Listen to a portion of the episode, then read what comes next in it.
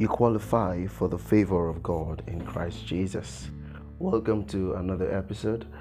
I wanted to know that you qualify for favor. Perhaps you have always been praying to God for favor. Lord, favor me. Lord, favor me.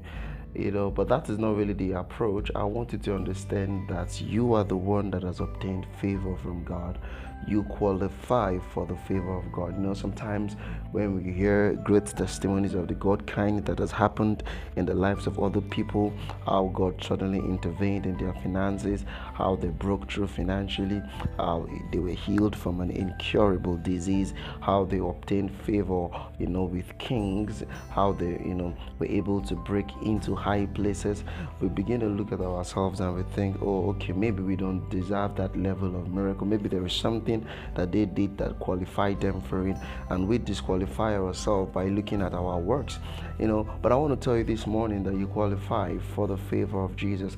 The qualification to experience the favor of God is that you have believed in Jesus Christ. If you have received Jesus Christ as your Lord and Savior, you've received the forgiveness of sins and the gift of righteousness, then you qualify for His favor. And if you've not received the Lord Jesus, I don't know what you're waiting for. You should better receive him according to Romans chapter 10, verse 9 and 10. So, but if you have believed in Jesus Christ, then you are qualified for the favor of God. I want to show you the logic. Second Corinthians chapter 5, verse 21. It says, For he had made him to be sin for us who knew no sin, that we may be made the righteousness of God in him. Now, this is the divine exchange. You have to understand what happened on the cross. Jesus Christ never committed a sin. Jesus Christ was holy. The Bible says he was sinless, he was spotless, he was separate from sinners, he was holy, but he died as a criminal he died as a criminal. He died in the midst of criminals. You know, he died the death he did not deserve. But I want you to understand that all that Jesus Christ went through, he, he went through for you. So it's more like this he, he died you know, so that you can live.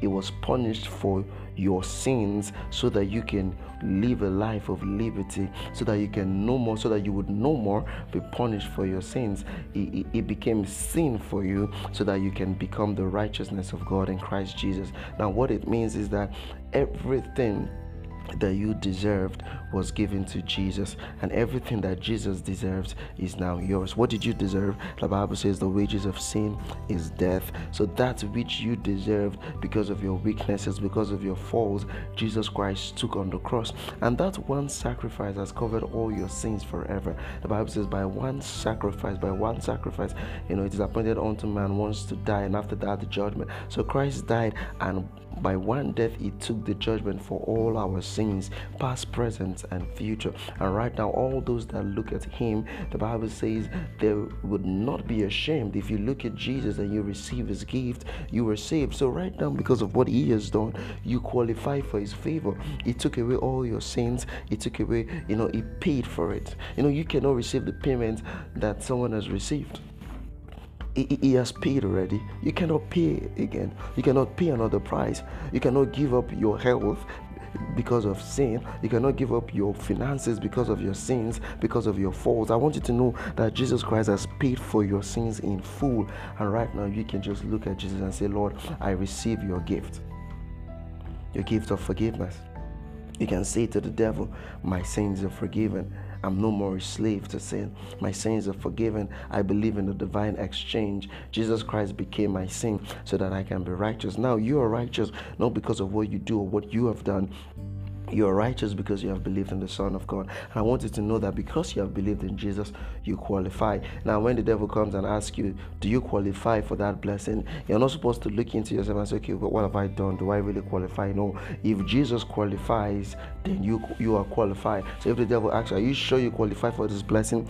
tell Him in the face, if Jesus qualifies, then I qualify. And those things that you are finding difficult to believe God for, it is because you're still in the flesh, you're still trying to earn the blessings of God by your works. If you can say, No, my qualification is Jesus, if Jesus qualifies for favor, if He qualifies for prosperity, if He qualifies for health, if He qualifies for dominion, then I qualify. Jesus is my qualification. He is my qualification. He is my qualification. And if you rest in what He has done, your life is going to be full of favor. I declare and I declare over you, you are greatly loved, you are greatly blessed, and you are highly favored in the name of Jesus. So have a wonderful day.